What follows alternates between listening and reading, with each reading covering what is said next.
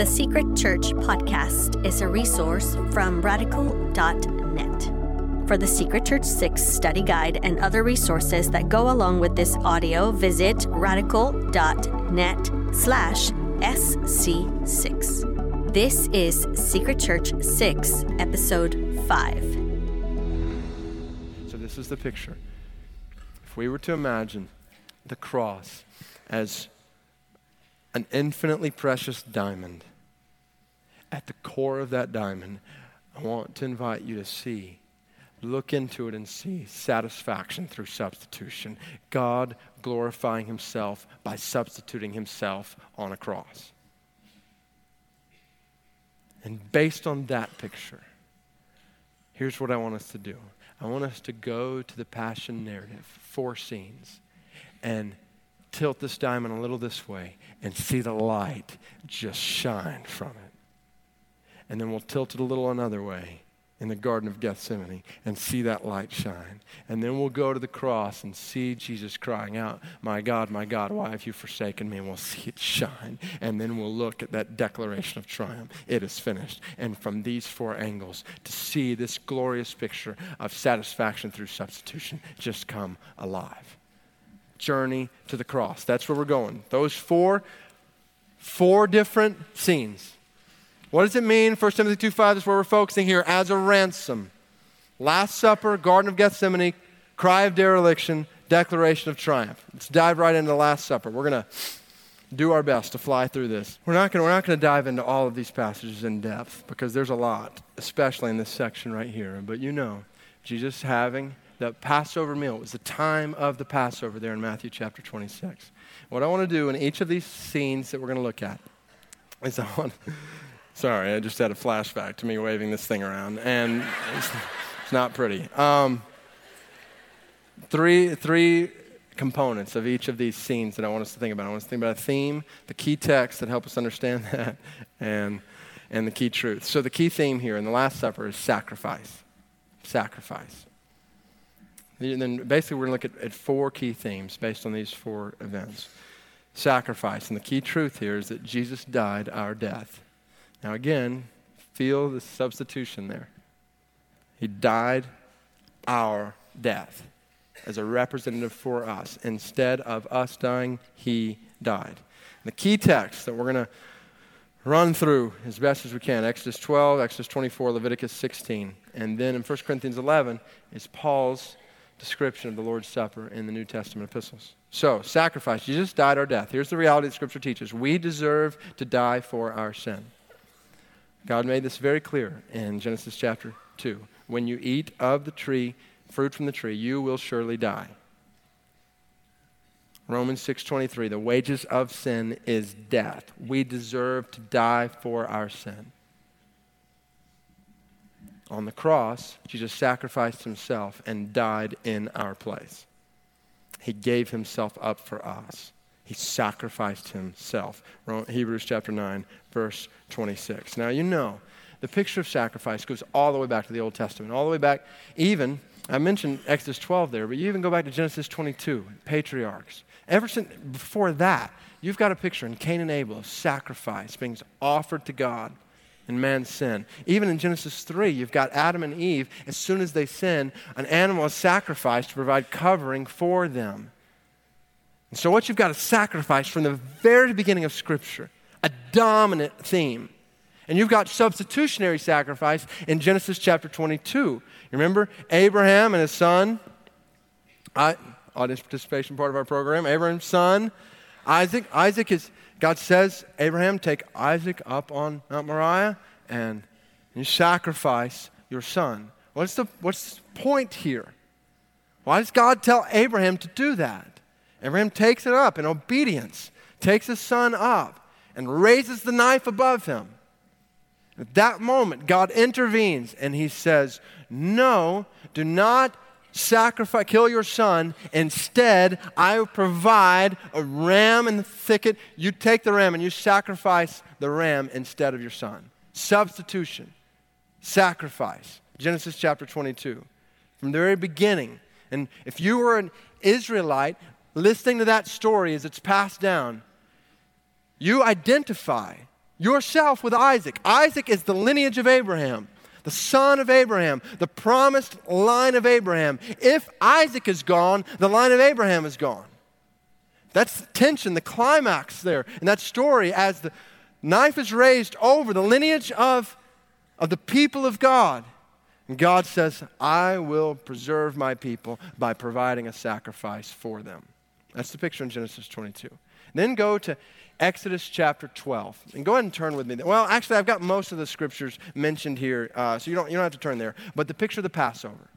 And I put Matthew 26 and John 19 very intentionally here because the week of Jesus' crucifixion was the week of the Passover. John, there's a little bit of discrepancy when you compare the uh, synoptic gospels, Matthew, Mark, and Luke, with John. But John is intentional to show us in John 19 14, it was the day of preparation of Passover, about the sixth hour. So John is intentional to show us that at the time Jesus is being sacrificed on the cross, at the time of the sacrifice of the Passover, Old Testament, what we've got in Exodus chapter 12. You remember God's people were slaves in Egypt. Nine different plagues demonstrating his glory to the people of Egypt. And Pharaoh and the Egyptians not getting it. And so the tenth plague comes. And what happens is, God says, I'm going to go throughout Egypt, and I'm going to go to every home, Egyptian home and Israelite home, and I am going to strike down the firstborn son in every home. I will pass over your home if you take a lamb without blemish, you bring it into your home for a few days, and then you sacrifice it. And you take the blood of that lamb and you put it over the doorpost of your home. And when I see the blood over the doorpost of your home, I will pass over. And that's, that's the picture in Exodus chapter 12. It's a picture that is celebrated every single year after that in the Passover. So, what are we seeing about God in this picture? Three pictures of God. He is the Almighty Judge. He says in Exodus 12 12, I will bring judgment on all the gods of Egypt. I am the Lord. He's the judge, He's the gracious Savior. He will save these homes. And He's the faithful provider. I will provide a way out.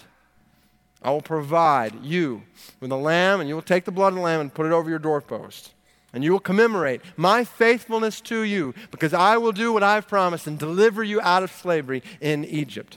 There's two acts of deliverance that are going on here. Number one is deliverance from the rulers of Egypt. They've been slaves there for hundreds of years, and they're being delivered out of that. God has heard their cries, see their suffering, is delivering them out from the rulers of Egypt, but not just out of slavery. Their deliverance from the judgment, they're being delivered from the judgment of God. This is what's interesting. When you look at the other plagues, there were some of those plagues that God just brought on the Egyptians. He's bringing this judgment on Egyptian and Israelite alike. It doesn't matter who you are. If you don't have blood over your doorpost, then the firstborn son is being struck down. And so they're being delivered from the rulers of Egypt and the judgment of God here in Exodus chapter 12.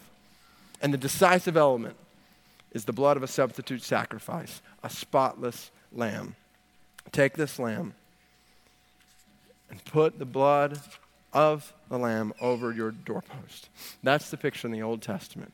And it sets the stage for this Passover celebration in the New Testament as Jesus sits down and has the Last Supper with his disciples in the New Testament on the cross. God is going to reveal himself in the same way as the Almighty Judge. We've talked about this. He's going to demonstrate his justice as the gracious Savior as the one who sent the Son to be the Savior of the world. He's going to provide a way out, faithful provider. Same picture we see of God in the Old Testament, a, a pre representation, a type of what is to come in the New Testament. On the cross, God delivers us from the power of sin, no longer slaves to sin, Romans 6 in our slavery to sin, what happens at the cross is we're delivered out of that slavery, and not just the power of sin, but the penalty of sin. We're delivered from the wrathful judgment of God due sin. And all of that happens because of one element the blood of a substitute sacrifice, the Lamb of God. And this is where it's really interesting. You see in Exodus chapter 12 that in the Passover, Food must be eaten inside one house. Take none of the meat outside the house. Do not break any of the bones of the lamb. That's why John is intentional to show us these things happen so the scripture would be fulfilled. Not one of his bones will be broken. That's why when we take the Lord's Supper, we don't say, this is my, Jesus said, this is my body broken for you. It's my body given for you. This is an intentional picture here that John is identifying Christ with the Passover lamb. That's why the introduction to Christ in the book of John with John the Baptist's words Look, the Lamb of God who takes away the sin of the world. 1 Corinthians 5 7. Christ is our Passover lamb. Now that's Exodus 12. Move forward to Mount Sinai, Exodus chapter 19. And what happens in Exodus 19 through 24 and 25 is God enters into covenant with his people. When Jesus says in Matthew 26 in the Lord's Supper, Last Supper, drink from it, this is the blood of the covenant, which is poured out for many for the forgiveness of sins.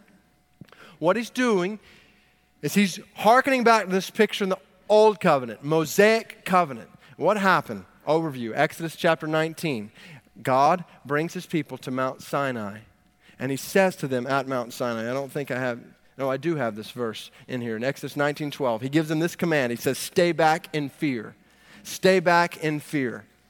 You put limits for the people around the mountain and tell them, Be careful, you don't go up to the mountain to touch the foot of it. Whoever touches the mountain shall surely be put to death. God is going to reveal his glory. And the picture is in Exodus 19, God reveals his glory on that mountain. The whole mountain starts shaking, shaking. There's smoke going up everywhere.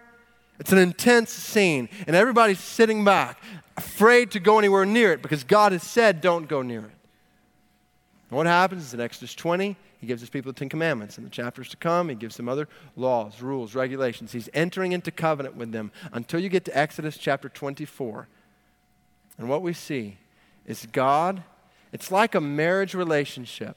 And you can almost picture it, entering into covenant like a wedding. But God is entering into covenant with his people, the Mosaic covenant. And he's promising to bless them and to be faithful to them and be with them. And it's inaugurated with blood. The old covenant people in need of the blood of a sacrifice. Moses took the blood, sprinkled it on the people, and said, This is the blood of the covenant the Lord has made with you in accordance with all these words. Those people were in need of the blood of a sacrifice because they had sin and because they were unable to obey the law. What happens when the covenant takes place is the people respond and say, We'll do everything the Lord has said. We'll obey. Exodus 24 7. But then I've listed all throughout the Old Testament, we see the people of God turning their backs on God, turning from the covenant with God. And so we come in Jeremiah 31 to the old covenant promise. Time is coming, declares the Lord. That's what Jeremiah tells us. When I will make a new covenant with the house of Israel, with the house of Judah, it will not be like the covenant I made with their forefathers when I took them by the hand to lead them out of Egypt, because they broke my covenant, though I was a husband of them. This is the covenant I will make with the house of Israel after that time. I will put my law in their minds and write it on their hearts. I will be their God, and they will be my people. No longer will a man teach his neighbor or a man his brother, saying, Know the Lord, because they will all know me. From the least of me to the greatest, declares the Lord, for I will forgive their wickedness and will remember their sins no more. That's what was promised. This is a new covenant that's coming. And what we see in Christ is that new covenant inaugurated, new covenant fulfillment. Spirit testifies about this. This is the covenant I will make with them after that time, says the Lord. This is Hebrews 10, giving us a picture. I will put my laws in their hearts, write them on their minds. It's exactly what Jeremiah had said. Their sins and lawless acts I will remember no more. How? New covenant people. Old covenant people in need of the blood of sacrifice. New covenant people forgiven by the blood of a sacrifice. Forgiven by the blood of a sacrifice. Old covenant people unable to obey the law, new covenant people enabled to obey the law. Christ has covered over their sins and he dwells in them and he changes them from the inside out. And the new covenant invitation, remember old covenant? Stay away from the presence of God. Stay back in fear. New covenant invitation, draw near in faith. Brothers and sisters, we have this confidence to enter the throne of the most holy place, most holy God, and we can go there anytime we want because of the blood of a new covenant. That's what Hebrews 10 is all about.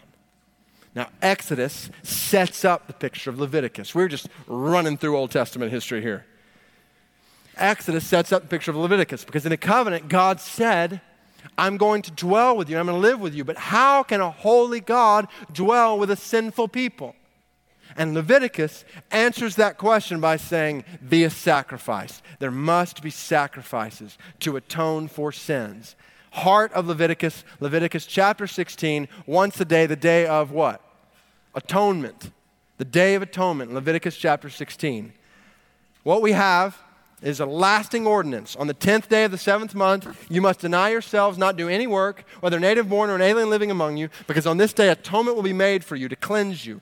Before the Lord, you will then be clean from all your sins. So here's what happened. In the Old Testament, what we have is an old covenant provision, an annual sacrifice in the Day of Atonement, Yom Kippur, the Day of Atonement. Once a year, what would happen is a priest would go into what, what you had was God dwelling among his people and through in the, in the tabernacle. And the way this whole picture worked was you had an outer court and inner court, and basically at the very core, center, was the Holy of Holies.